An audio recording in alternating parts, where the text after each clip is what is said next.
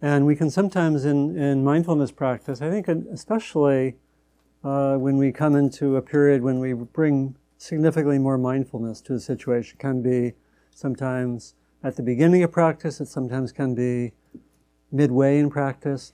We suddenly notice, oh my God, there is so much strong aversion. Oh my gosh, there's so much wanting. There's so much judgment. There's a lot of that. Uh, and it can be a lot. You know, I know that when I work with people around the theme of transforming the judgmental mind, and we just, as it were, say, you know, the, some of the initial practices, just be mindful when a reactive judgment is present, judgment of self or judgment of other.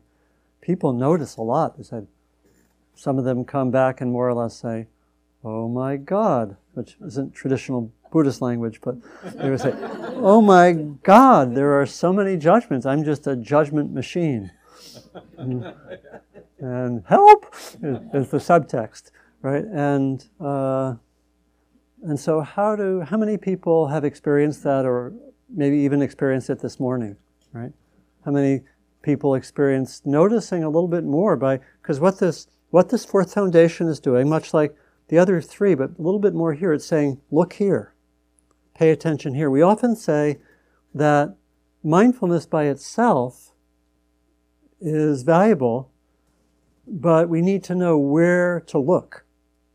That's what the four foundations of mindfulness are. They're saying, look here, look there, look in these places. If we, if we just said, all right, be mindful, and that's okay, bye, do your practice, actually there wouldn't be so much uh, development because it would be, it's a little too vague. And we're actually, and we, we're, we're also saying not look anywhere, but look at these particular places.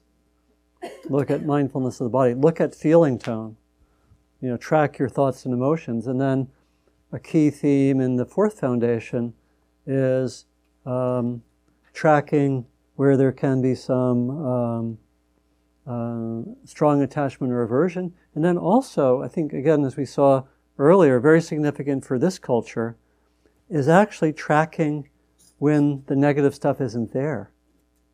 And we are so much, again, I think it's human capacity is like got to got a track for the saber-toothed tiger, right?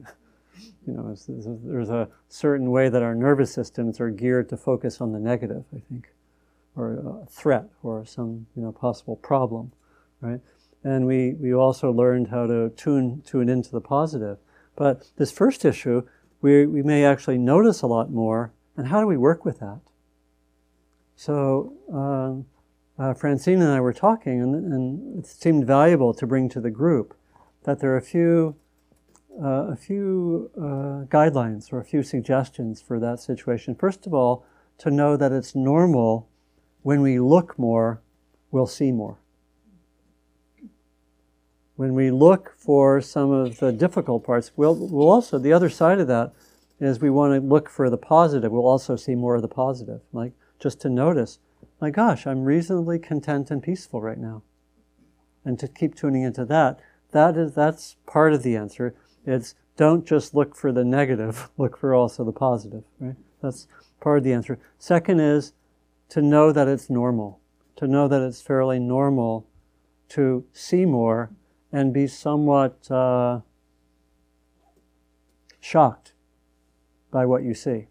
you know, uh, the Tibetan teacher Trungpa Rinpoche said, uh, self knowledge is 70% bad news.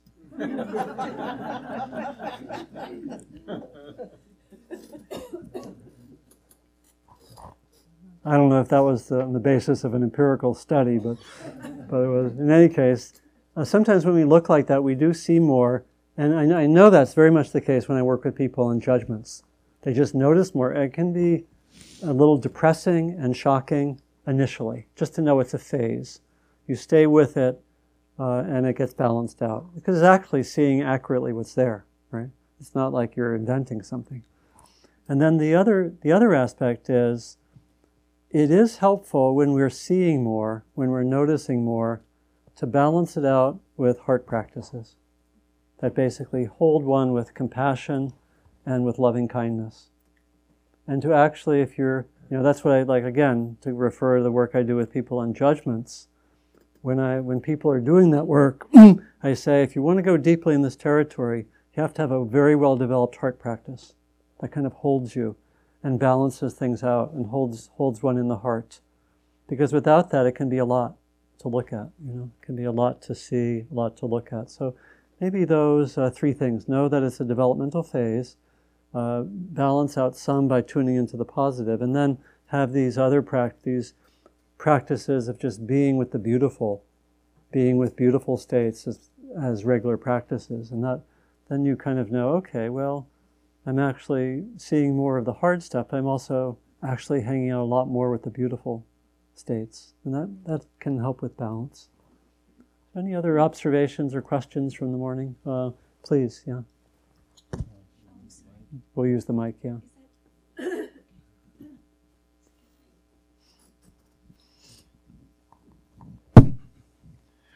I was extremely uh, pleased, I guess, uh, affirmed when you made the differentiation between just plain desire, like wanting something, um, as opposed to the compulsion of, from Yeah. that, the attachment, compulsion, obsessive part of it.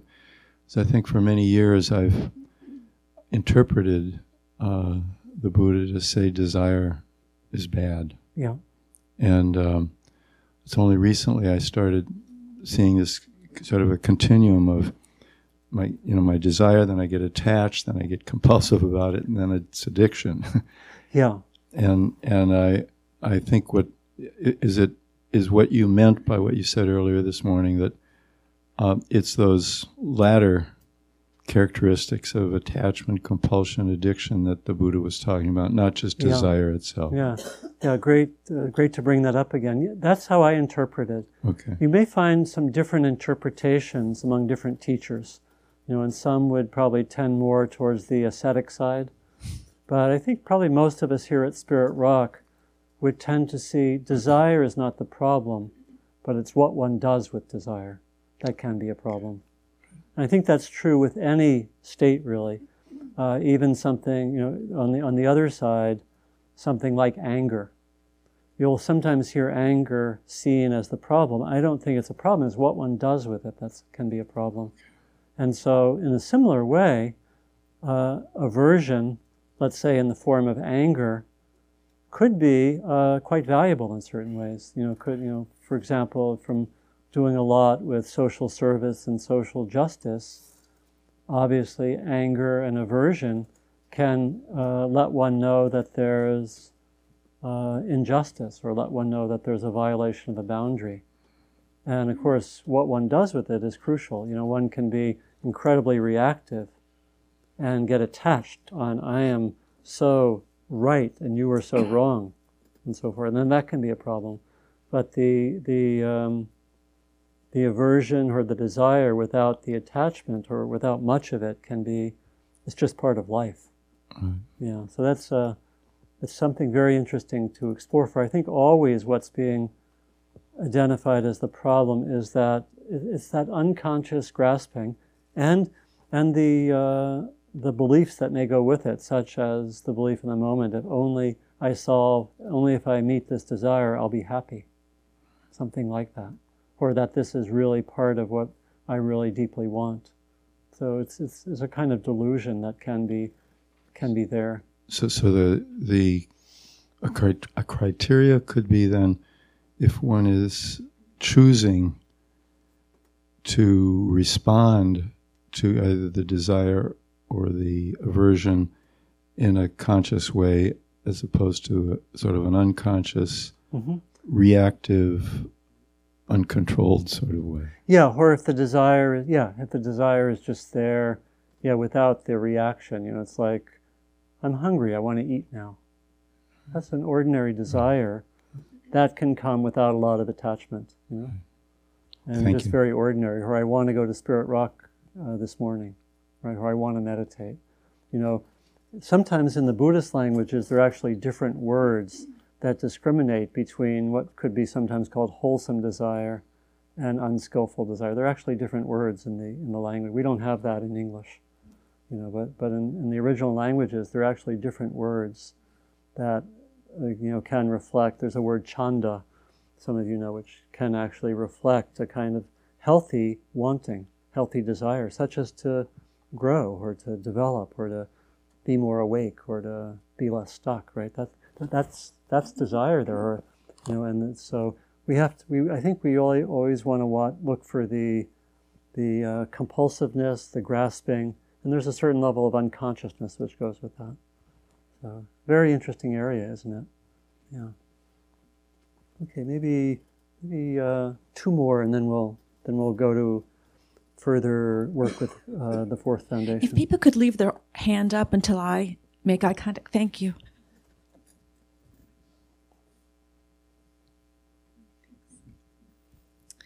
So I was noticing during the walking meditation, Yeah. um, when I was really trying to tune into my body, um, this thing that happens sometimes when I meditate and I come back and I'm I feel present, and all of the sudden I'm like, oh, remember your body, and then all of a sudden I feel my feet and I feel all, hear all the sounds around me, and I feel all the pain in my body or comfort or whatever, and it kind of all hits like at once. Yeah, and there can be this simultaneous like being overwhelmed by it Yeah. all of the awareness that's Yeah. come on and like this patting on m- myself on the back for oh being so aware all of a sudden of like everything in the picture yeah, um so i guess i'm just wondering into that in like the element of focus maybe in body awareness yeah. Yeah, so, um, yeah, interesting question. Everyone here okay? Uh, About um, a few aspects. One of them is um, I think we probably, you probably could give your own answer to the self congratulation part of your question, right? right? Which is that uh, the technical term for that is it's extra. and we, we want to notice that and we can just come back to the experience. In the sense of the overwhelm, or this is just a lot, it's some of it is, again, it's, um, we get used to, much like Francine's question, there are things that just happen developmentally, and sometimes it can feel like very intense as we're more aware, and gradually we get used to it. And just to know that, not to, not to necessarily make too much about it, just to know it's like anything. When we go into a new kind of awareness, it can feel like a lot or can feel a little bit weird or unbalanced, and if we stay with it, the key there is just stay grounded, stay connected to the earth, to your body, and and be be careful about any mental commentary. Right, that, that's that's always going to be key here. Okay, maybe so. One more was Larry, right? We're giving you a workout, huh? Your other pe- anyone So else wants to take take that role? very ever. good, very good to do after lunch, right? You will be when we sit a little bit. You will be there. Other people will. Okay. Yeah, thank you. This isn't a question, it's just a comment that I noticed um, in meditation. I've looked to see what hindrance might be there, but this is the first time I've looked to see which hindrances weren't there. Yeah. And when I noticed that they weren't there, that created space for self compassion to step in and Wow. created a different feeling about myself Well. in that med- in that moment. Yeah.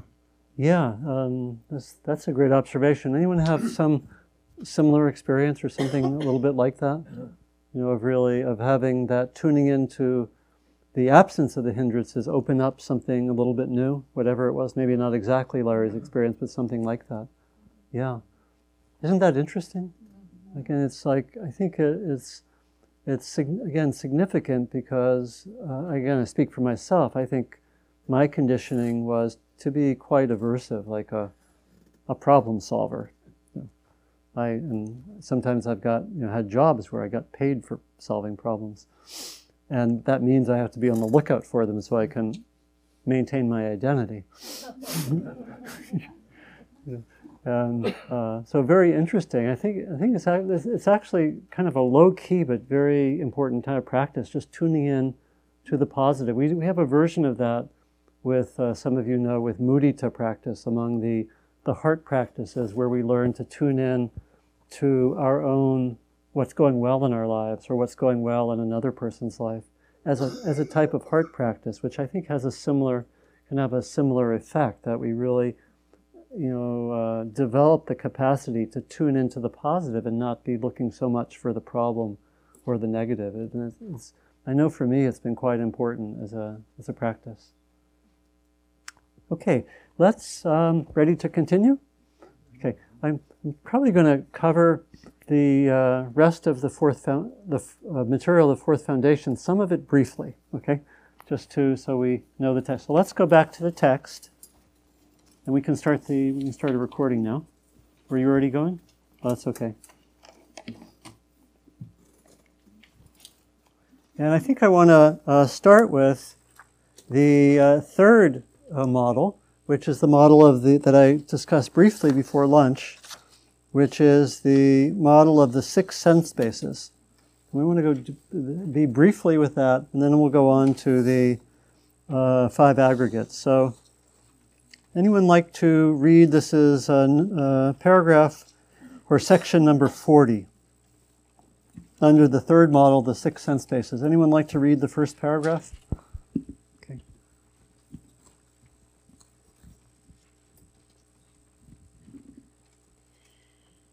Again, monks. And if you can have it close to your mouth. Oh, again, monks. A monk dwells contemplating phenomena in phenomena in terms of the six internal and external sense bases.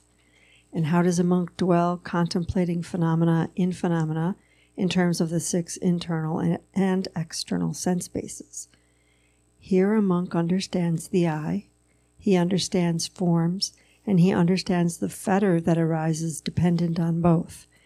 And he also understands how the unarisen fetter arises, and how the arisen fetter is abandoned, and how the abandoned fetter does not arise again in the future. Okay, and then second paragraph. Madison, did you uh, sure. want to do it? He understands the ear, he understands sounds, he understands the nose, he understands odors, he understands the tongue, he understands flavors, he understands the body, he understands tactile objects, he understands the mind, he understands phenomena, and he understands the fetter that arises dependent on both and he also understands how the unarisen fetter arises and how the arisen fetter is abandoned and how the abandoned fetter does not arise again in the future. Mm, thank you. And last paragraph of this section, um, Cecile. In this way, he dwells contemplating phenomena in phenomena internally, externally, and both internally and externally and he dwells independent, not clinging to anything in the world.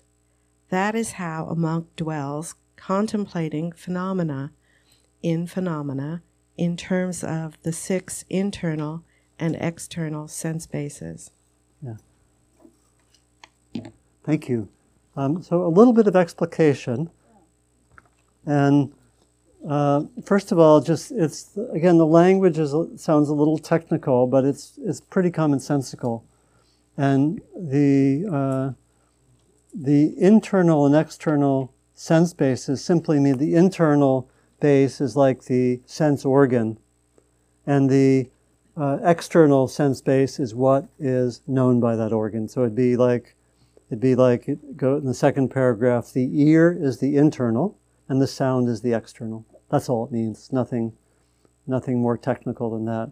Or the, the tongue and flavors, or you might say the tongue and taste, you know, or the, uh, uh, and then it goes on the body and tactile objects, where we would say the, the body uh, and then the, sen- the objects that are felt in terms of feeling, or it could, it could also be, I think, internal sensations.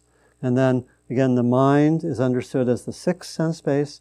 And so again, the mind is the internal, and what it knows is the external sense base. It's you get it. It's it's it's not uh, it's not really complicated in that sense.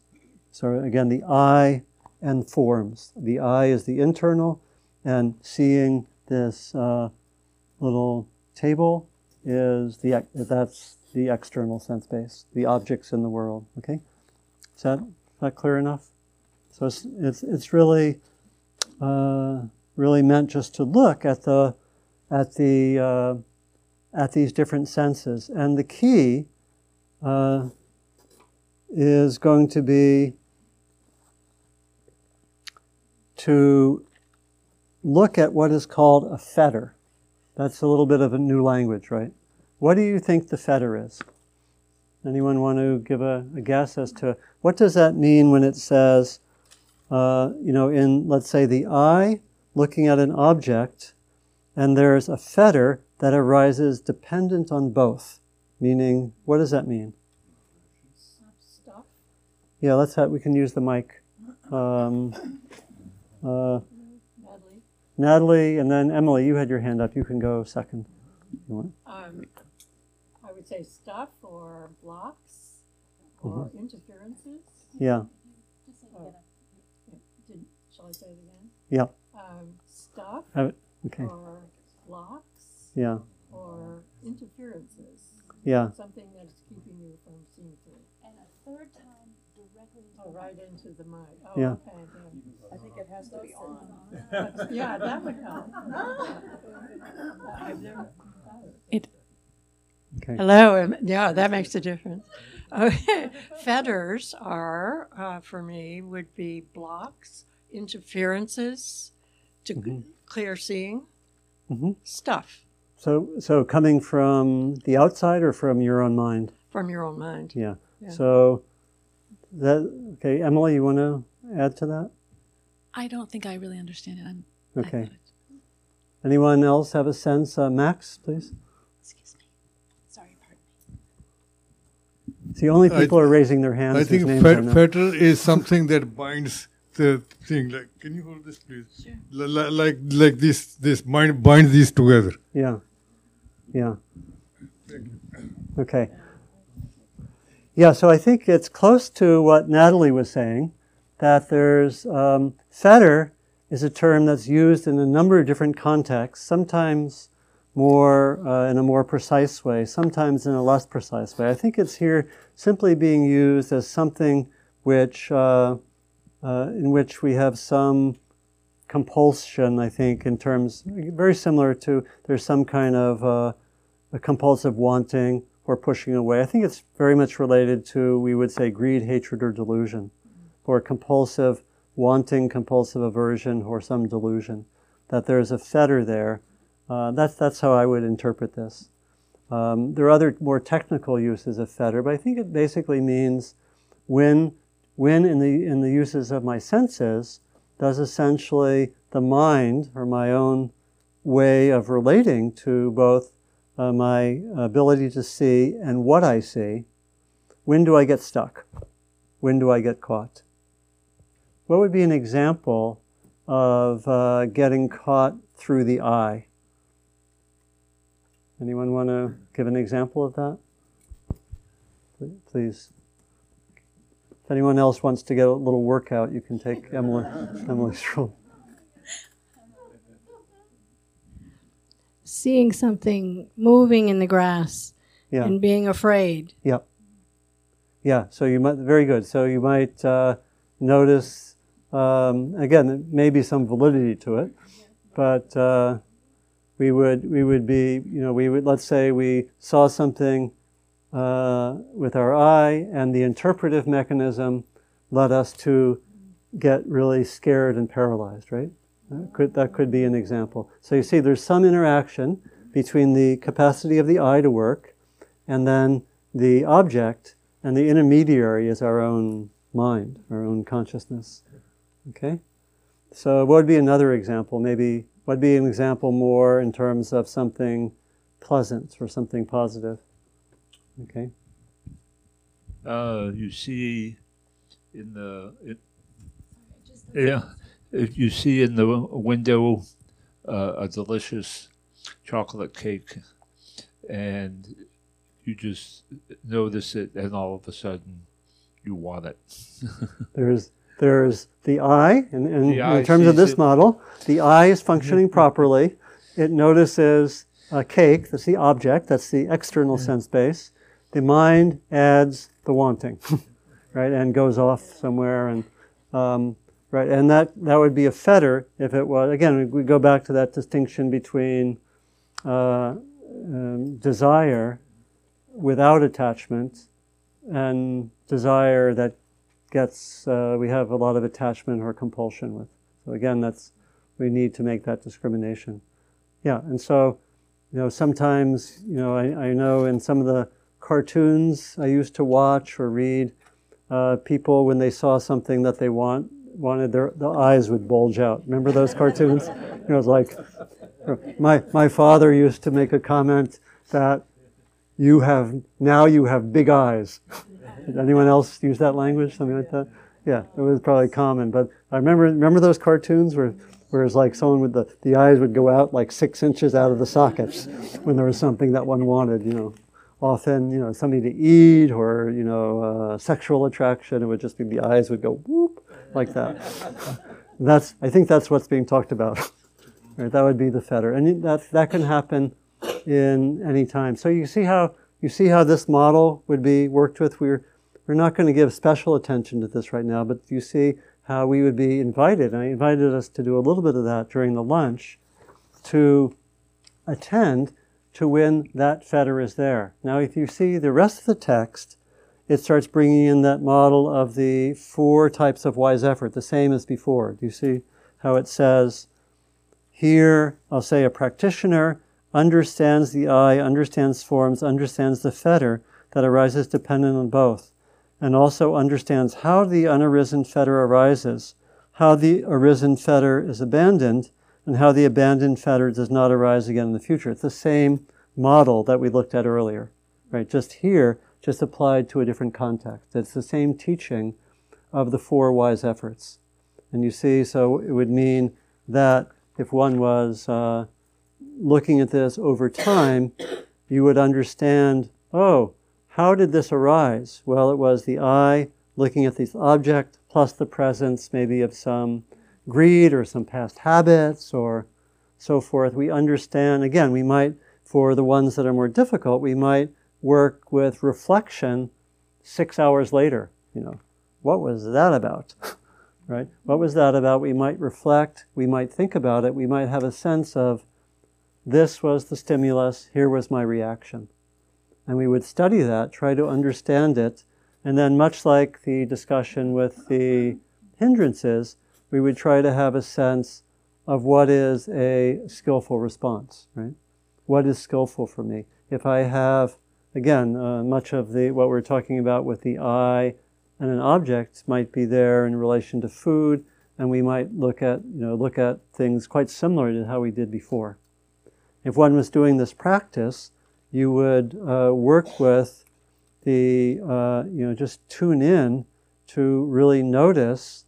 Maybe you might spend a little bit of time just noticing how the eye and the objects work and noticing when something arises. You know, you might even, like right now, um, you know, just let your eyes gaze around the room and notice when the eye and the objects you're seeing are kind of neutral and notice if something arises that might be either positive or negative. See where your see where your eye attaches.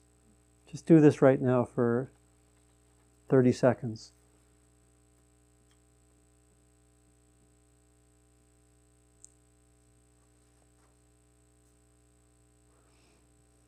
Like it's really like where where does your where does your interest go? Where does is there wanting? Is there aversion? Anyone notice anything? Yeah. How many people felt that your mind went to something that you seemed to want, or there was some wanting involved? And how many people felt you, you went to some aversion? It's really, it's really. I remember um, we once did. I once was part. I was once did a two-year um, uh, training to be a body-based psychotherapist. You know, and we we um, it was the Hakomi training. Some of you know that, probably have, have done it. And part of our training near the beginning was to see uh, the factor of what's called uh, uh, transference and countertransference, particularly looking at countertransference, so which means the reactions of the therapist to a person. And one thing we did was we just took the whole training group and we went around the room looking at each other and seeing where was there something where one was kind of attracted and where was the opposite. And we found this pretty much the whole range of reactions with every person. I once did this as a form of Vedana practice on a retreat where I stayed, I was in the dining hall and I looked at every, I got there early and I looked at every person coming into the dining hall and saw if I had any reactions. Not necessarily based on knowing anyone. It was just like pleasant, neutral, pleasant, very pleasant, very unpleasant, unpleasant, neutral. And that's actually occurring all the time with all of us. That's interesting, isn't it? So this is related to Francine's question. When you look at this, there's a lot that gets opened up, right? And um, I think that's something we can actually study. You could do that exercise. Just go and sit yourself in whatever, downtown San Rafael or Oakland or San Francisco, and just do that practice. Watch how the eye meeting a form gives you some reaction, one way or the other. Do you find that interesting? so it's a little bit like we're, you know, we think, oh my God, we're just at the prey of our conditioning. um, please. Is it an advanced form of almost people watching what you're talking about? Is this an advanced form of people watching? Um, it's a spiritually very evolved form of people watching. okay.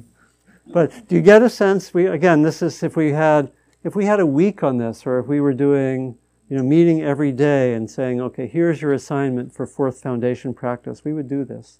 I want to give you a taste of that.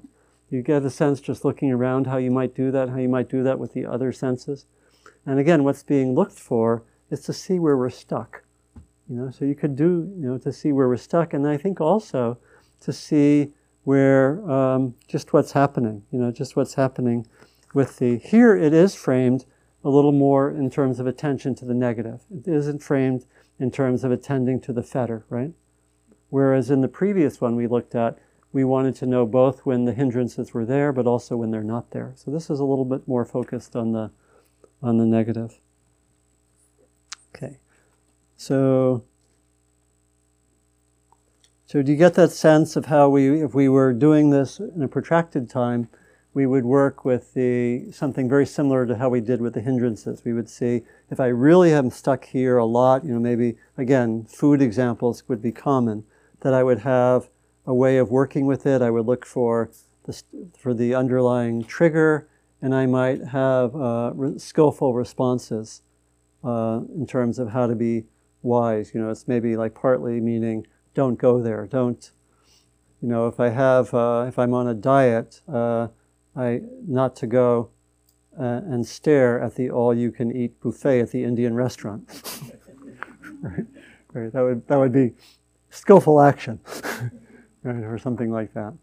Or maybe you could, you know, if you had just very good self-restraint, you could go to the all-you-could-eat buffet and just eat a, a, pro- a small amount and really enjoy the taste but it's not so common. So, okay. Um, we ready? Uh, I wanted to just touch on that a little so you have a sense of that without even doing it so much. But I wanted to give a little more attention to the, uh, to the second model, which is that of the five aggregates. And I want to uh, say a little bit more about this and then actually do a series of meditative practices. And then we'll have, uh, then we'll move to a walking meditation. So let's again um, have a, a reading. Maybe someone who hasn't read, would you like to read the first paragraph?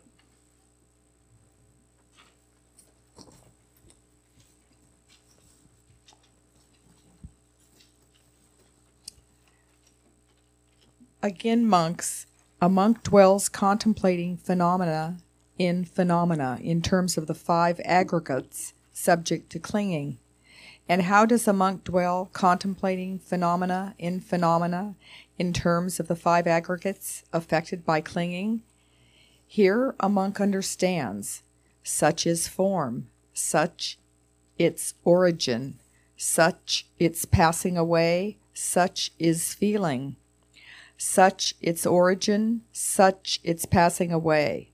Such is perception, such its origin, such its passing away. Such are the volitional formations, such their origin, such their passing away. Such is consciousness, and such its origin, such its passing away. Thanks. And the second paragraph in that section?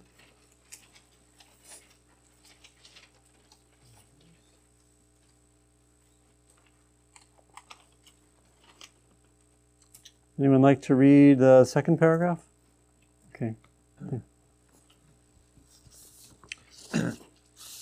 In this way, he dwells contemplating phenomena in phenomena internally, externally, and both internally and externally. And he dwells independent, not clinging to anything in the world. That is how a monk dwells, contemplating phenomena in phenomena in terms of the five aggregates subject to clinging.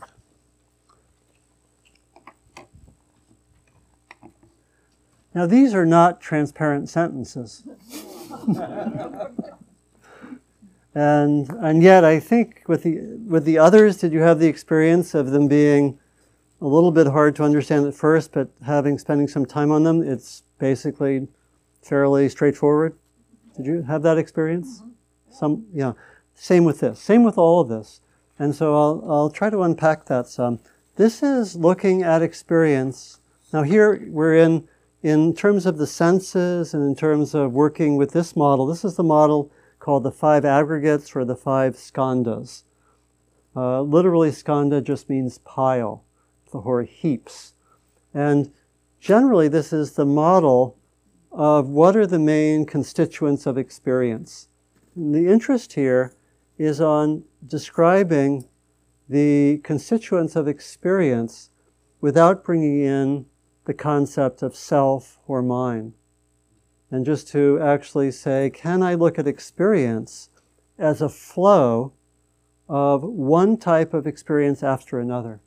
Now there's a thought, now there's a body sensation, now there's a sense of pleasant or unpleasant, now there's a memory, now there's a body sensation. That's what this model is pointing to. So, in that sense, it's, again, I don't think it's too complicated It's basically saying that we can look at experience through uh, a sense of flow without bringing in a concept of self. The, the idea is that when we look directly at experience, we actually don't find a concept of self. It's something that's kind of added on as a construction in relation to experience.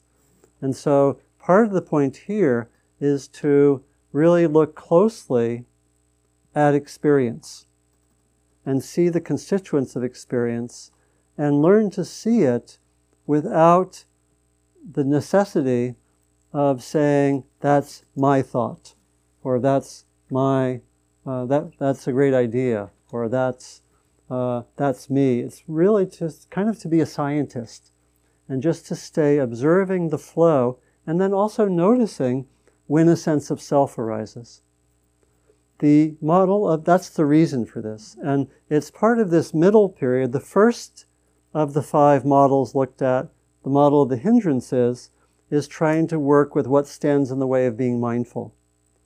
The second and the third, the one with the senses and the one with this model of the aggregates, are, are, are guiding us to be mindful of the flow of experience and what occurs in experience.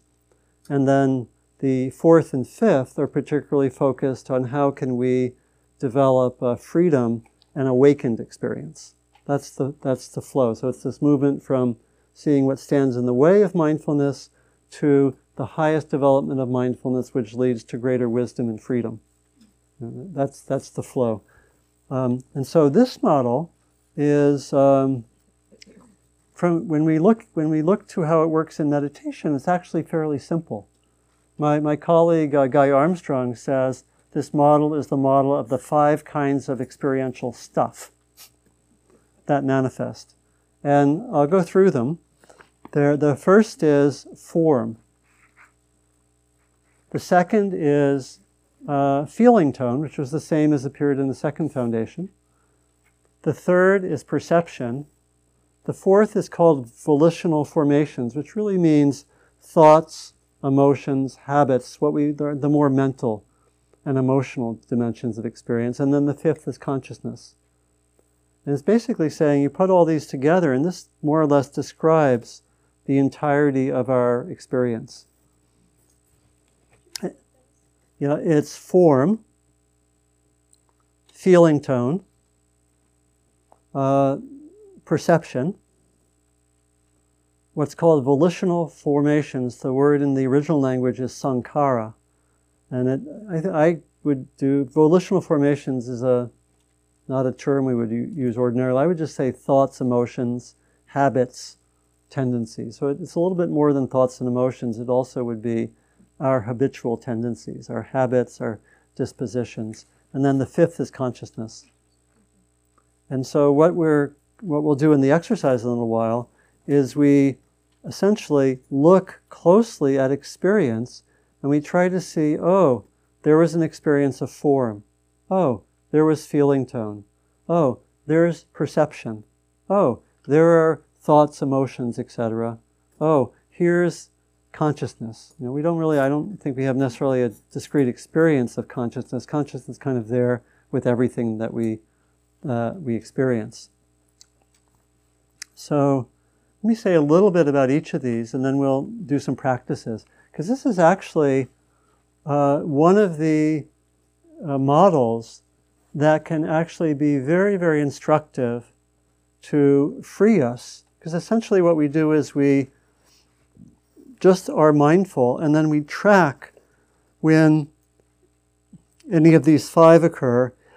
In particular, when we have some quality of stuckness or not seeing them clearly, or we um, they tend to provoke uh, reactions. So we're, we're not that take us away from mindfulness. So the first is um, material form, and this is this could be uh, our own bodies. It could be the inner sense of sensation in relation to the body. It also could be the eye meeting the you know a tree or a chair. And so you can see there's a little bit there's overlap on these models. These are not mutually exclusive models. Do you get that sense? They cover some similar territory, but they're each models that help us to look in a certain way, and they each have their advantages. Here, the aim is going to be can you just be, can I just be with the flow of experience, seeing whatever the constituents are, almost as a naturalistic scientist without, without uh, going anywhere with them, just saying, okay, there's form, there's this, there's that, there's that, and just tracking it basically over time without saying, oh, that's a really nice form. That tree, what kind of tree is that? Is that one of the oak trees? I hope they're not sick. You know, there are problems with oak trees around here. Did you know that? Yes, I should read more on that. Yes, I'll have to go home and look it up on the internet after after this day long. Yeah, what's going to happen after the day long? Maybe I should I go have supper? Or... So, so that's not being mindful, right? that's called. There's a technical term in in in practice for that. That's called papancha. People know the word. Anyone know the word papancha? P A P A N C A. It's usually translated as conceptual proliferation. and what I just said was an example, please. yes, it could be. There was a comment. Should we repeat that? No, no I was joking. okay. It was BSing, right? Yeah, it's basically what we, you know, with each of these, what we see is can I just stay with a kind of bare attention of what's happening? And when does my mind take something and proliferate? We can see how that would be, in other words, when can I just stay with form? And again, it could be I'm just with the sensations of my body and there's unpleasantness and my mind goes off somewhere. Or there's pleasantness and I go off somewhere or I have these thoughts. And we're really invited to see how that proliferation occurs. And increasingly, as the mind gets more quiet, we just stay with the flow at the level of these five aggregates without proliferation. That's one of the directions that meditation goes. So, form is that sense of uh, um, basically what's physical, you know, which we know through different sensations. Sight plays a big role for most of us. You know, we see objects, we have names for them, and there's form, but it's also the inner sensations uh, of the body, could be of taste and so forth. So that's form. That's the first. Is that pretty clear? So we, we're invited to say, okay, there's just the experience. I'm just experiencing right now. I have my eyes closed. I'm experiencing physical sensations. That's that's comes under the category of form. The second is feeling tone, which we know from the second foundation of mindfulness, which is that sense of pleasant, unpleasant, or neutral. It's interesting how it appears again in this list, right? And it's very, it's a very, it's a very crucial one. Again, the idea, the idea actually is that pleasant, unpleasant, or neutral is happening all the time. And we can act, that's why that exercise where I said just track it for three minutes is a very interesting one to do and to really, uh, to really notice it. And it's very powerful for us. I, I thought I'd, do you want to hear a, a great uh, feeling tone story? Okay, okay, because it's, um, I heard this from uh, Guy Armstrong, and this was a true story about the power of feeling tone. Basically, the power of the pleasant, unpleasant to really uh, affect us. This was a story that took place in Los Angeles. There was a 7 Eleven store in Los Angeles that had a parking lot. In the parking lot, there was a significant amount of drug dealing going on in the parking lot. The uh, owner of the 7 Eleven decided to put a loudspeaker up in the parking lot and play Mantovani. I don't know I've heard Mantovani much, but it's like elevator music. And Guy told the story. He said his mother really loved Mantovani, and she would play it at home. But when they put up the Mantovani in the parking lot of the 7 Eleven, the drug dealers did not like it. There was a very unpleasant feeling tone for the drug dealers. I don't know that the 7-Eleven owner was, you know, reading the fourth foundation of mindfulness and making decisions based on that. But uh, in any case, in a very, very short time, the drug dealers left the parking lot due to the power of feeling tone. Okay, so it's, it has tremendous, can have tremendous effects. So here for the second foundation, we're really invited just to track that. And again, I gave some different practices, and we learned, you know, those of you who did the day long with Sharda got a lot of practices for working with feeling tone. The one that I gave were two practices. One is just to notice when feeling tone gets strong, either pleasant or unpleasant.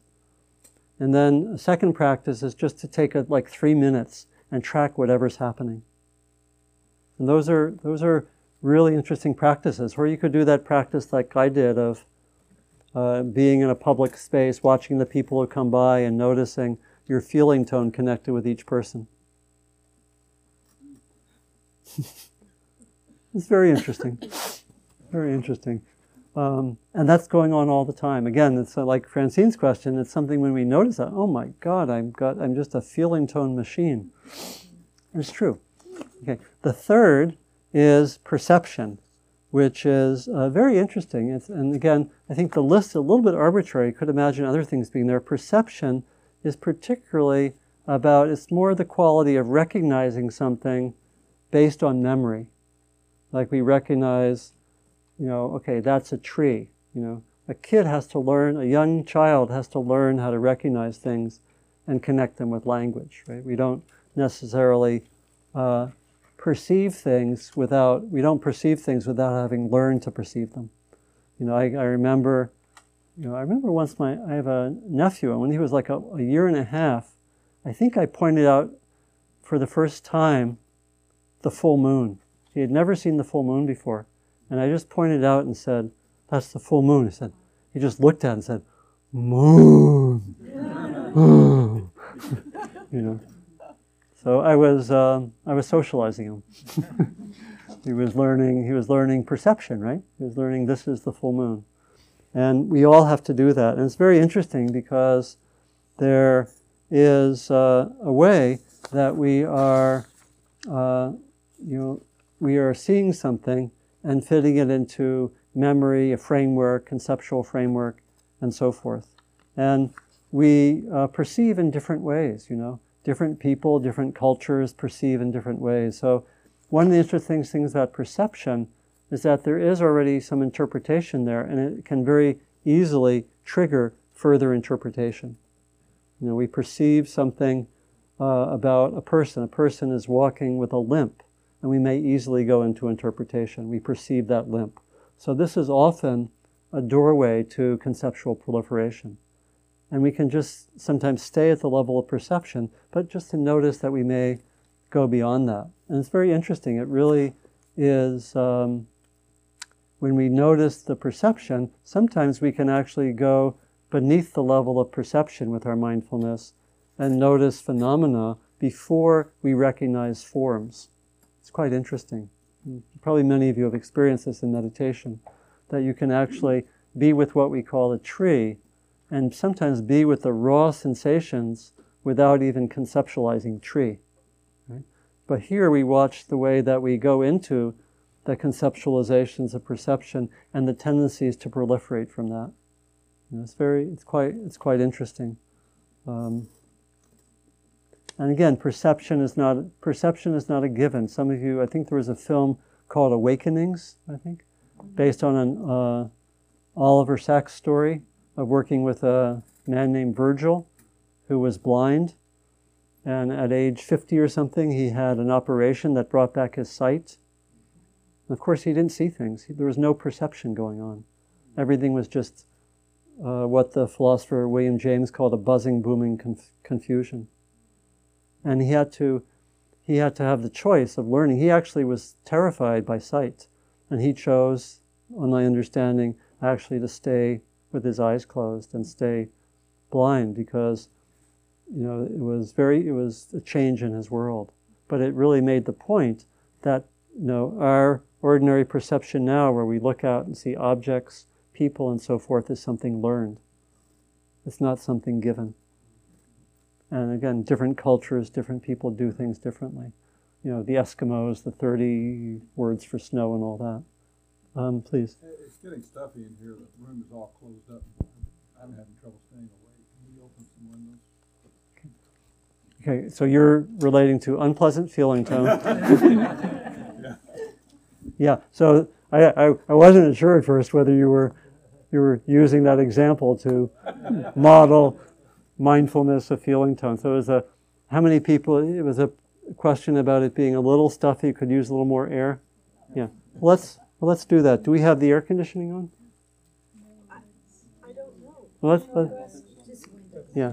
Windows is so fresh. Okay, let's let's go with it. You can also uh, stand up if you want to at any given moment. Okay, so we have perception. The fourth is the volitional formations, thoughts, emotions, habits, and the fifth is consciousness, which is the way of knowing. Okay, so traditional images. Uh, form is a lump of foam carried by a river. This is a traditional image. Feeling tone, impermanent bubbles on the surface of water during rain. Perception, illusory nature of a mirage. Perception is likened to an, a mirage. Interesting.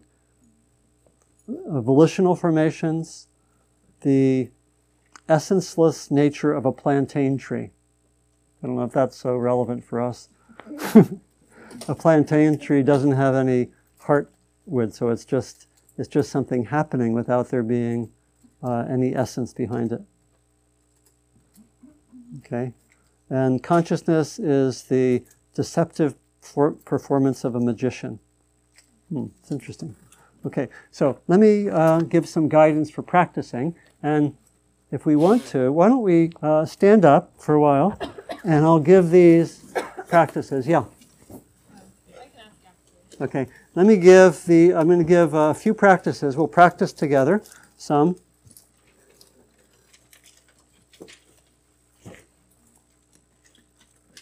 And if any time during the afternoon, if you want to stand up or even move around to uh, help be more aware, this is when I would have uh, meetings or something at this time. It was always a time for chips and salsa. I think of it as chips and salsa time of the afternoon. Okay, so I want to mention four ways of practicing with the with these aggregates with this model. The first is simply to tune in and notice when they come by, especially when they are stronger taking our attention. So it'd be to, if we were meditating with our eyes closed and we had strong sensations in the body, we would say, okay, there's form. If we would have a strong feeling tone, unpleasant, pleasant, we would say, okay, there's, there's that. If we would experience something uh, as a perception, and we would uh, maybe perceive it's warm in here. We would we would uh, say, okay, there is a perception of that. Again, we can act in a way, uh, or we would notice there were thoughts and emotions. We would just notice them, and consciousness, I think, is more like the backdrop. So we would just notice the experience one after another. That's one way to work with it. Um, a second way is to notice, is to tune in to the quality of impermanence, of just watching how in our experience one thing occurs, comes to predominance in experience, another thing comes, things arise, things pass away. Noticing each of these five and noticing how they arise and pass away, be tuning into impermanence. Another way would be to notice in the flow of experience where we get stuck where we fixate on one of them, where we don't like something, where we like it, where we grab hold or push away in anything in the flow of experience. That would be a third way.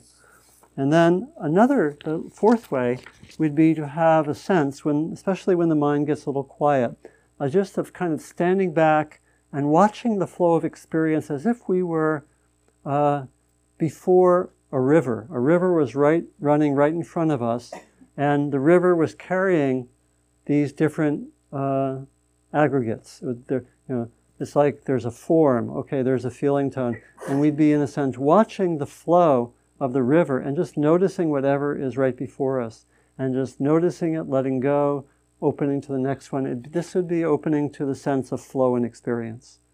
So these are, I think, four different ways of practicing. And I think I'll, um, I'll work with this. We'll, we'll have a short sitting. And I'll take us through maybe um, take us through maybe the first three, just briefly. Okay. This again is a sense of how to practice with this model, and the the reason for doing this is to again particularly notice when we are in a sense um, fixing the flow of experience because of either wanting or not wanting. That's that's basically it, and getting caught in some way. And can I come back to a sense of more of the flow of experience? So let's, if you want to sit down or if you want to uh, stay standing for a while, that's okay.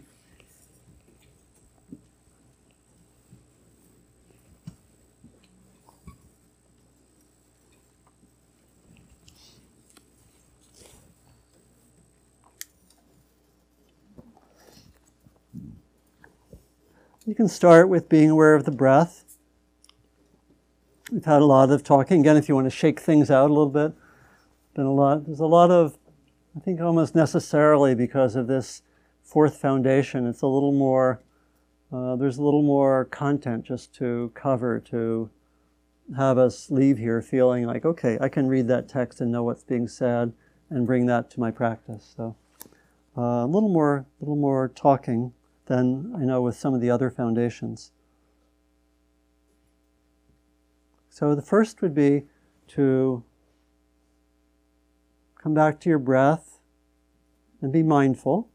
And let's just do that in about in about five minutes. I'll give some further instructions. So right now, just to settle and stabilize with the breath.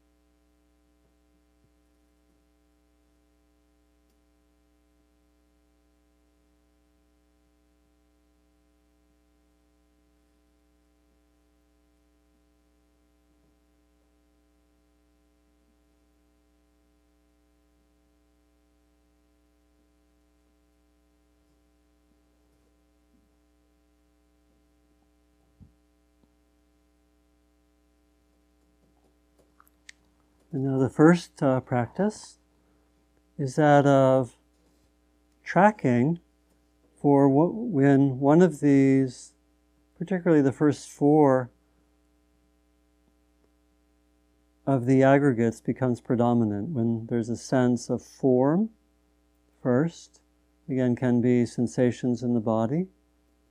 If we want to, we could also experiment with opening the eyes some and noticing form through vision. Second would be when there is a strong pleasant or unpleasant feeling tone. The third would be, would be when there's this kind of perception going on, when we're moving away from simply raw sense experience. There's some perception. And then the fourth we can call the thoughts and emotions. So we want to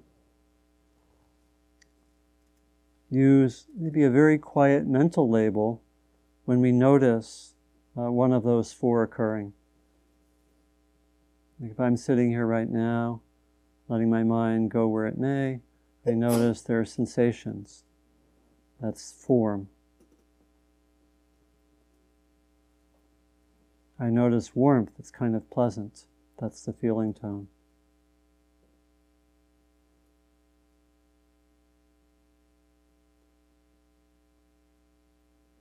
I open my eyes a little bit, I notice a clock in front of me. There's perception. And I also notice if my mind goes anywhere with that perception. I feel sensations again. And I have the thought, what else should I talk about? That's a thought. So just tracking something like that. Again, uh, most of the attention on the experience, just let the uh, labels be very soft in the mind. And we just keep tracking like that.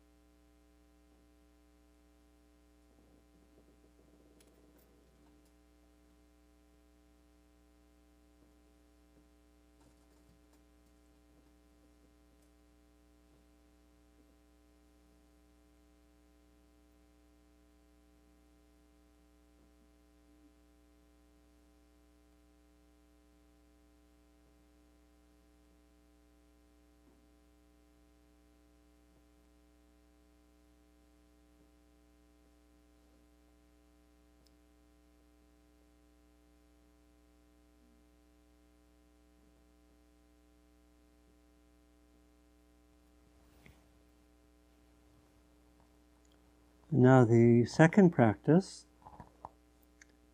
is to stay with the tracking of form and feeling tone and perception and thoughts and emotions when they occur, but to particularly tune in to how they arise and how they pass away. So, the aspect of change. So, it's to sit here really tuning into how, okay, those, there's arising of sensation, form, and then my mind goes to something else and they pass away. Really noticing arising, really noticing passing away.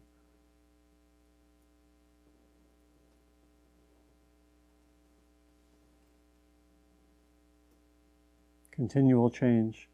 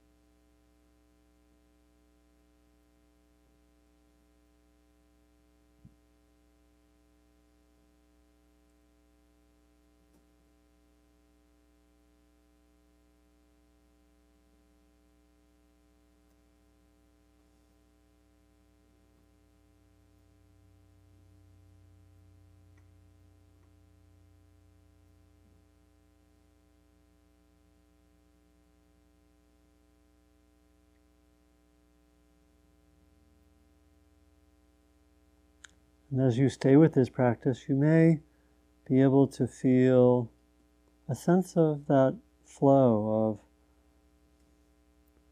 being with experience. And it's as if you are directly experiencing it, but have a sense of one thing coming after another.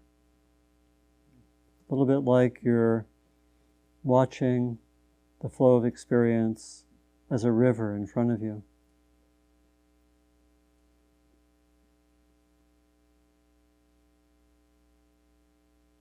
As this impermanent flow.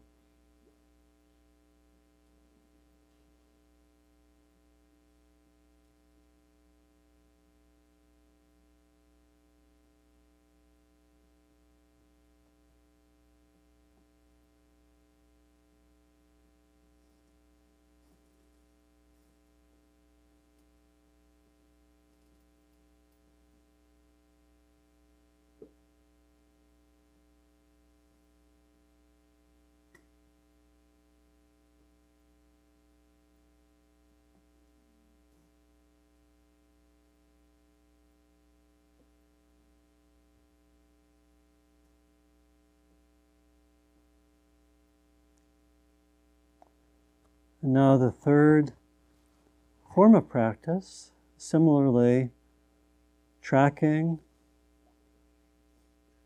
when there's some experience of form, feeling tone,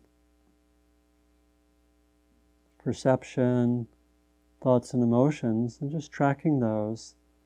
But particularly now being on the lookout for any place that you seem to uh, get stuck with the flow, where there's some fixation or some what we would call reactivity or suffering. And to be able to tune in like that, have your radar for that. It may not occur too much, but just stay with the flow and observe when the flow is stopped or stuck or fixed for a little while. You can be with it and can either just observe it, stay with it, or can take a skillful action maybe to keep back with the flow, to let go in some way.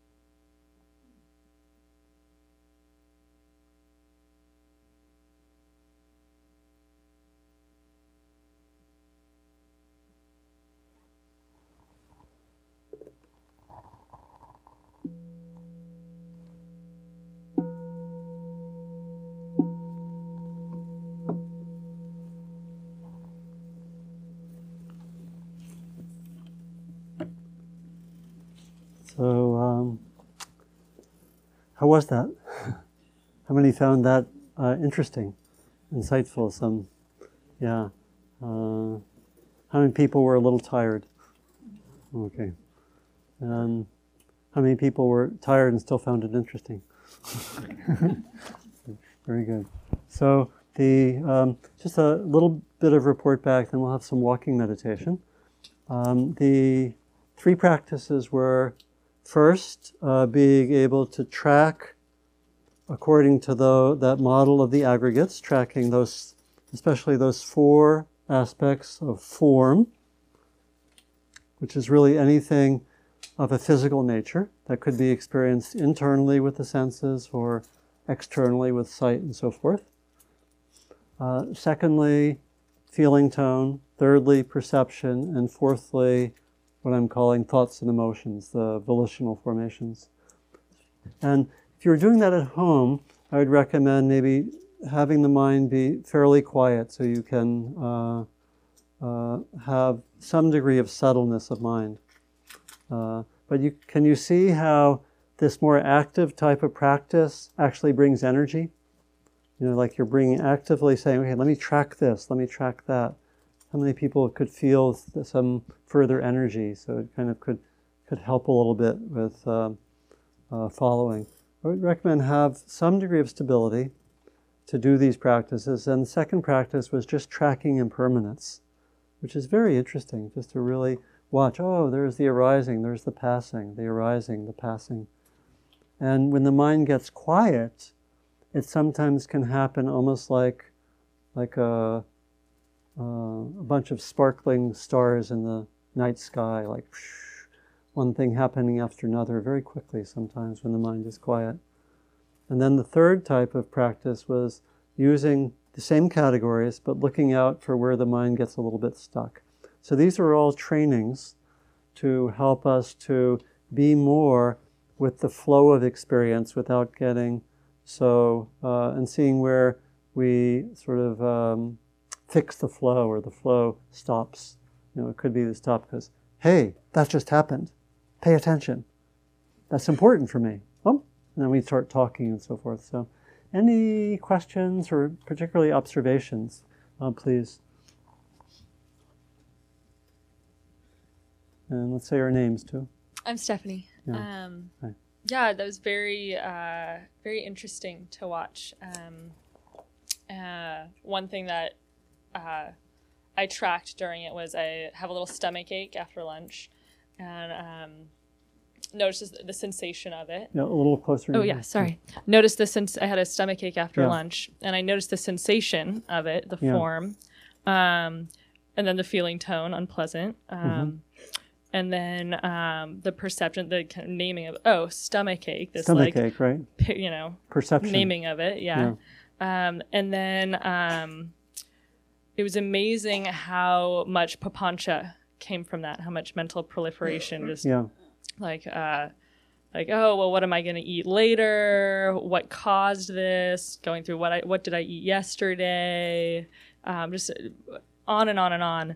And um, what i thought was really interesting about that was the way in which um, the length of time that i was responding to that like brief moment of um, sensation at the beginning Mhm. was so long that I can really see how I could spend a significant amount of my life um, mentally resp- or reacting to problems that actually aren't even there anymore. Like I wasn't even feeling the stomach ache the whole time I was thinking that. Um, uh, or, or you know, like uh, maybe we experience something unpleasant that somebody says or does, Yeah. and then the ways that our mind takes it um, Yeah. when the actual situation is long gone. Yeah. Um, so, so I I thought that was interesting. Um, and then I had a question. Fir- uh, First of all, that, that's oh, yeah. really interesting. Yeah. I think how many could relate, had some experience of something like that? And uh, yeah, well, you have. There's so much that's valuable in what you said. Yeah. Yeah. Yeah, it's really yeah. That was um, very useful to Yeah. see that. Um, so when I've encountered the five aggregates in the past, and I've worked with them, uh, the one place that I'm always, uh, or like when I've been talking about it with with other people, the one that I'm a little confused by is consciousness. Yeah. and how to describe that. And is that simply the knowing of what's happening? So, um, as opposed to being unconscious and lost in the experience of it? Uh, y- yes, um, strictly speaking, it's really the, the knowing of something. So, in a way, it's, um, it's not the same as mindfulness. Uh, it's a different word, but it's the, it's the knowing, uh, the knowing quality of, uh, you know, even the, the knowing of uh, a sensation or the knowing of those sensations that you call stomach ache. There's consciousness there. Yeah. And that's why I, you know, I also see it as a little different from the other four. Yeah. That it's not really something that we necessarily uh, directly experience because it's the basis for the knowing quality of experience. I mean, there, there are um, practices that one can do where we, we move consciousness from uh, background to foreground. But I think generally, the way I understand this, and the reason that I was just saying look at those four, is that consciousness is the background more. Mm. It's the knowing quality for everything that is going on. Now, like I say, there are practices where we can shift and try to, in a sense, be aware of awareness. You know, we can do that, and there, and it can be very, very interesting. It's a little more complex and a little more advanced to do that. Yeah. Thanks. Thank you. So yeah, I just want to highlight all, all of what you were saying, just noticing a lot of a lot of what we're doing here is really just studying using this framework to study experience exactly to have those kind of insights. Oh my gosh, here's what my mind does. Oh my gosh, that lasted for three seconds, and here I was getting totally preoccupied with my stomach ache, but at that point I'm not feeling anything. It's just, you know, I mean, it's it's very interesting, right? Or you know, to w- watch how the mind proliferates. Yeah. Um, did you have something to add, Emily? Okay, and then we have someone in the back also. I just wanted to offer, I had a nice, I think, useful insight about desire. Yeah. When I was able to identify desire common to multiple objects, Yeah. it simultaneously actually also became more wholesome, strangely. First, it became less of a siren call because it was my response to many things that I want. So, therefore, the thing got divested of Mhm. true magnetism because it's my always there Mhm. when I want something. Mhm. So I don't actually need to fetishize what I'm wanting because it's my wanting. hmm I thought that was So a big one. if- it felt I like a can big one to me. Make sure I understand what you're saying. Yeah. It's that sense of um, just tuning into the wanting, so that it almost like when you tune into that, it almost is a little separated from the object. And- and- Exactly. and you really and you really can just feel, oh, this is what desire is. Here's the wanting. I guess it's that simple. Yes. Yeah, yeah, and that, uh, uh, and yeah, and that that kind of practice can say, you know, can can sometimes uh, uh, take away, you know, the, some overly attached way of relating to the object. Yeah, it's interesting. Yeah, There's, all of this is just basically these are all little excuses for looking carefully at experience, which we don't do very much right? And saying, oh, look at that. Just keep, that's what mindfulness is. It's really, and these are all little frameworks to help us see really different things. Yeah, so at the back, please. I'm Julie, Hi. and I'm confused. Okay. this is a self help program, right? Um, I've not done this aggregate business before, but I'm having trouble distinguishing between the way in which I've practiced mindfulness to date, Yeah. which has labeling and recognizing and watching and Yeah. all of these elements. Turn it on like this. Yes. Can you hear me now? Could you hear me before? Anyway, I'm I'm I'm having trouble distinguishing this aggregate approach. Yeah. Uh, it seemed to me another set of labels, and I'm aside from watching arising and going away, which I think I've spent less time on before, Yeah. I'm having trouble separating those two and seeing what the aggregate approach provides that attention uh, in a mindful way doesn't, or what's different. What's different here? Um, it's a good question. What's different about the uh, this particular uh, framework? Um, it's taken to be a somewhat comprehensive set of the main constituents of experience. And so it's, you know, in the, um, it, it, it'll, it may have some similarities with the way you were instructed earlier. In other words, be mindful of the body, be mindful of sensations, be mindful of thoughts. And you see, there's a lot of overlap with this model. And in, in essence, you may be uh, doing something very similar. You know, if you would attend to uh, sensations, which is really the, the first of the aggregates, okay, really attend to um, really attend to the feeling tone, which is the second foundation of mindfulness. And you may have been doing that as well, like really a sense of the pleasant or unpleasant or neutral. Perception is a little bit different. That's that's really tuning in to. Um, it's like Stephanie was saying. It, it gives us a little more precision for noticing what we might call the interpretive aspect of experience. You know, which you may have been doing anyway. You might have been doing, oh, here I'm with the sensation in my knee. Oh, here's my mind making those sensations a problem. It's really not any different than that. And, and then with the uh, uh, quality, what I'm interpreting as the fourth, the volitional formations, it's very similar to just tracking thoughts and emotions. And then the fifth, consciousness, again, we might, I, I didn't have us trying to tune into that because it's a little more complicated, but we might, you know, if we were really doing this, we might add that piece. That's probably a piece which is different from the earlier instructions, but the first four might have been very similar to what you were doing. But what the, you know, in the in the traditional context, this was understood as being a complete uh, uh, set of the core constituents of experience. And so again, the way I described it is probably quite similar to what you've been doing, right?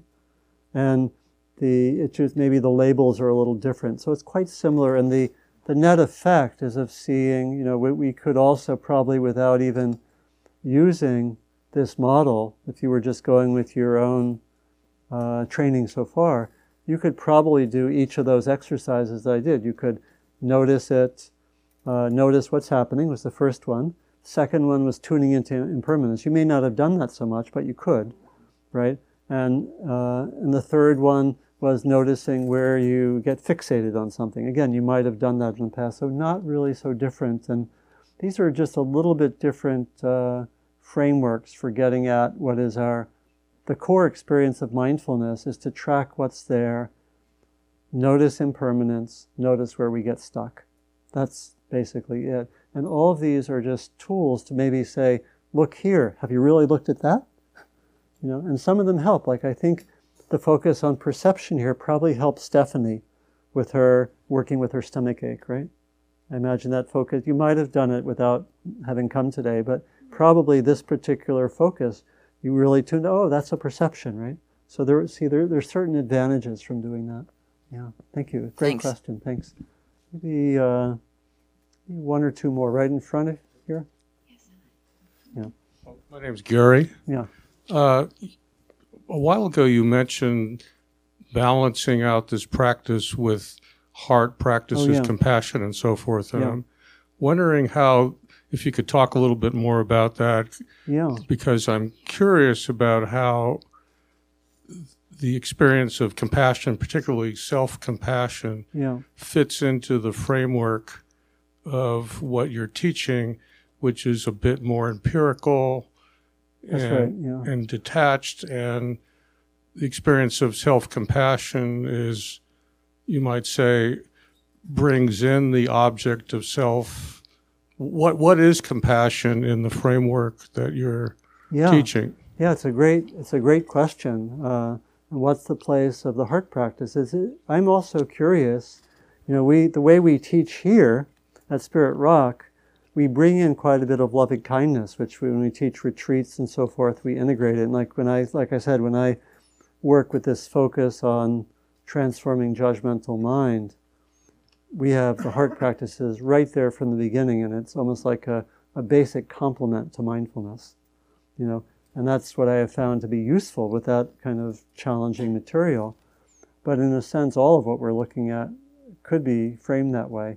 It's interesting uh, that the uh, uh, four foundations of mindfulness uh, don't, to my knowledge, include a reference to that heart practice or to compassion. That's interesting. You know, why, why is this? I think it's a reasonable question to ask. Why is that? Uh, definitely, the heart practices were part, part of the full uh, curriculum.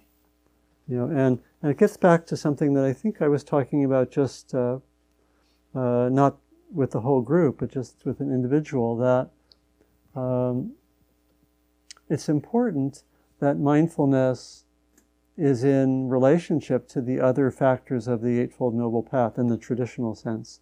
And uh, I was, did I, I, talk, I was talking with some, I think just individually about, uh, there's a term that's in the tradition called wrong mindfulness. Was I, did I talk about the whole group? My memory is I was just doing it with a few individuals.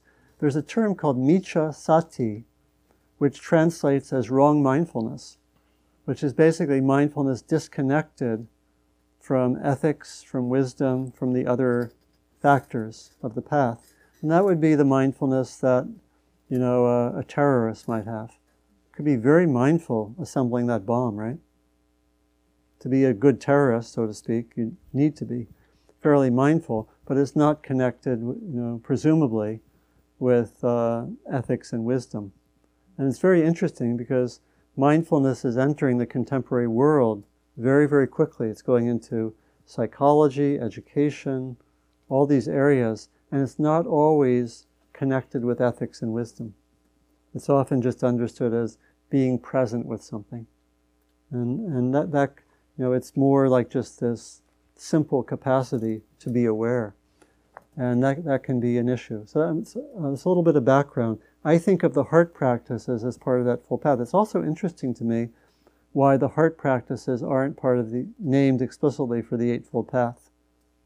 Maybe we need a twelvefold path. Uh, you know, so I think it's. I would say that uh, uh, you know, in some parts of the tradition, the uh, sometimes in later traditions, sometimes the emphasis on wisdom and compassion is taken to be central, and that uh, one would do the heart practices right away. And again, we do that in retreats. So I think I think that yes, um, that a, a, a deep deep work with mindfulness needs the heart practices as balance. You know, it needs them in, for multiple reasons, really, including just to balance. And it's interesting, yeah, it's interesting. Maybe, I mean, my idea is that even though it's not in the text, maybe in a maybe later in the day or near the end of the day, we can bring in some of those heart practices because I, I think I think it's a very important point, and that uh, maybe in doing this next year, maybe I'll, I'll I'm going to do it next year, a series also with with Sally Armstrong, and I'm going to I'll talk with her about this point because I think I think we both are very sympathetic to it, but it is clearly not in the text, right? It's interesting. Where did they originate? Those heart practices. Well, the heart practices are uh, the uh, Brahma Vihara. Uh, they're uh, loving kindness, compassion, joy, and equanimity. And those are traditional practices But that appear. Where started? Well, they're in, they're in the they're just as ancient as the mindfulness practices. Yeah, same time. I mean, we have the the core text. I mean, if you look through the text, you'll see there's the Metta Sutta, which some of you know. What? Which you chant that, and that's you know that's one of the early discourses of the Buddha, it just, you know, it, it just wasn't, I think, in the actual text interwoven quite so much with the mindfulness. It's there more as separate practices. I know that, for example, uh, when we teach, I'm one of the teachers for the loving kindness retreat in January. Some, some of you have done that. And we have a very strong emphasis on the interrelationship of mindfulness and loving kindness, you know, in that retreat. And I think I think I'm, you know, I'm um, I'm perceiving your point as quite important to use the to use the uh, language of the aggregates. So I'm I'm I'm quite responsive to that. And I think uh, partly because I know that in practice when we're actually looking carefully, it's like Francine's point, that when we actually do a lot of mindfulness practice, some of it can be a little bit troubling. You know, we can see, oh my gosh, look at all those judgments, or look at look at what my feeling tone is doing. That's when you need mindfulness for yourself. Uh, compassion, yeah, compassion. compassion. Yeah. And so I think, you know, as one is, if one is going deeply with mindfulness, we need a lot of self compassion. We need a lot of compassion for each other because we're noticing a lot. I think it's a, again, uh, it's a great point, and thank you for that, Gary. Maybe a last one before the walking. Thank you. I wanted to, to share an observation I had during this the practice. The first one, where you're doing noting. Yeah. Um, this is something I've noticed in noting, which is kind of relevant to what we discussed earlier, where people are describing having problems with things that are kind of a nine or 10 mm-hmm. on the scale. And what I noticed when doing noting is that things things when you're noting, you're describing it, things come really fast. And mm-hmm. you can notice it and they come fast and then things mm-hmm. disappear really fast. And so even, you know, maybe something intense like a nine or ten will will come and maybe stay a little bit longer, but mm-hmm. then you notice it passing away and you kind yeah. of it you know, it, it loses its power over you a little bit. Yeah. Yeah, so uh, what to do when things are coming more quickly? Just a comment. oh, just a comment, just a noticing of that things are sometimes happening very quickly. And um, yeah, first of all, that noticing the quickness of change can be very helpful in terms of insight because it, it, it um, it's somewhat uh, uh, lets me know that a lot is going on without me controlling every moment. right? Has anyone had that insight? That's an important one, right? think, oh my gosh, look at that. I don't have to I don't have to help my experience along quite as much as I thought. Right? And it's actually occurring kind of on its own. That's something we discover, especially when we do retreats or really when the mind gets quiet and things are happening very quickly. Oh, there's a sensation. Look at that. Oh, there's a thought oh, the thought is going into this. Oh, look at that, look at that. And just tracking that can help one to see, uh, you know, how uh, automatic a certain amount of our experience is. It's somewhat humbling, right? And it actually matches with what a lot of the neuroscientists are telling us, right? That the sense of self or free will is a little bit overblown, right? Right? You, some of you probably have read some of that work, right? Where it says, you know, uh, I think one of the well known uh, studies shows that on a uh, uh, neurological level, they were able to actually say um, what the person was going to do before the choice was made consciously. That it was all set up neurologically, and you could actually tell. Do you know that what I'm referring to? Some of you probably know that study. There was basically saying that the concept of choice is, is I would say, overblown because it was all just sort of happening. And the, all the mechanisms that we connect with choice on a neurological level were already set in motion. Right, even before, and but yet the person has a conscious sense of I chose that. But the sense of choice occurs actually in terms of time after, from a bodily level, a neurological level, things are already in motion. So, are you following me on that? So, so um, and also, you know, just to, so that's some of what happens in meditation is that we see somewhat the sense of this automatic, somewhat conditioned flow, and it uh, can be humbling. It can be a little bit. This is again where we want to have compassion, where the heart practices can be quite important because you know, I, I know from my own experience that going through, you know, studying this for a lot of years, there are times when I'm a little unbalanced by what I see, looking carefully at experience. We need, that's where we need community. That's where we need a teacher or teachers. That's where we need the heart practices. Because it's a looking carefully at experience. We, you know, a lot of, you know, a lot of society just operates on a more superficial level. When we actually look carefully at things, some things can be a little bit scary, troubling, can also be incredibly beautiful. You know, again, I don't want to emphasize just the one side. Um, you know, we can we can uh, you know we can tune into the love or to the the beauty in ways that are astounding, and and so uh, and that can sometimes happen when the mind slows down like that when things are happening so quickly that we notice. So to stay with that, to track impermanence, can be very uh, very powerful experience. And at that time, yes, the when it's happening very quickly, we don't need to struggle to label it, right? It's just happening. The labeling is a tool that's valuable at a certain point. and there are times when the mind is very is more quiet, when things are happening more quickly, and it's too quick. It's like things there, you know, there are ten things per second coming down the river, right? And if I was going to go, okay, one, two, three, four, five, six, seven, eight, one, two, three, it's a little bit hopeless, right? So you just maybe you just try to see, oh, there's a really big log like that. So, okay, so it's a good point. Okay, um, ready for some walking meditation? Be outside. So my invitation would be to uh, work with the one of the practices that we've done in this last period. That could be see what it's like to be outside and just be with the flow of experience. It could be that you're just working and naming the different aggregates, or it could be that you just try to go with the flow of impermanence, uh, the flow of things happening, and you just note, and you're just out there. You could stop. You don't have to walk necessarily. Just stop, and you notice there's a sight, there's a feeling, there's this. Just to tune in a little bit more to the the aspect of flow, right?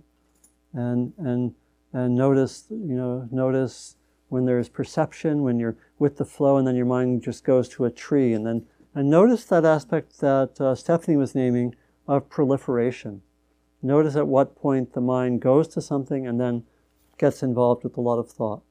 See if you can track that and come back. And if you'd like to also, um, maybe I'll just say, stay with one of those practices we just did. Okay? Is that, is that clear enough? Okay. And do it outside in the walking.